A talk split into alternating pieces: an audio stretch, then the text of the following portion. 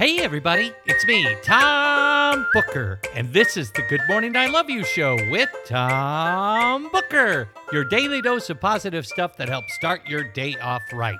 I know, I know, I'm running a little late this morning. In fact, it's almost noon here in East Nashville, where the Good Morning I Love You show studios are, but it's gotta be morning somewhere in the world, which doesn't really matter because what I'm about to tell you is timeless, and that's Good Morning, I Love You. Since I'm running late today, this episode of the Good Morning I Love You show is going to be a little shorter than usual. But even though there's less time in length, this episode of the Good Morning I Love You show is still packed with all the love of a regular sized episode, maybe even more.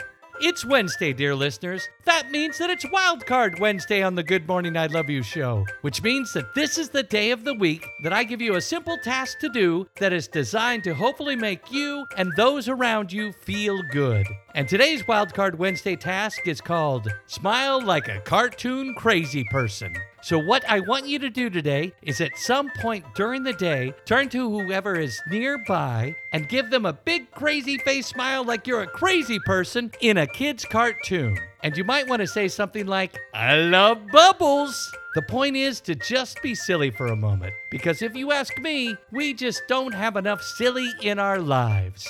Our quote for the day is about being silly, and it comes from the one and only Amy Poehler. Leslie Knope from Parks and Rec once said, There's power in looking silly and not caring that you do.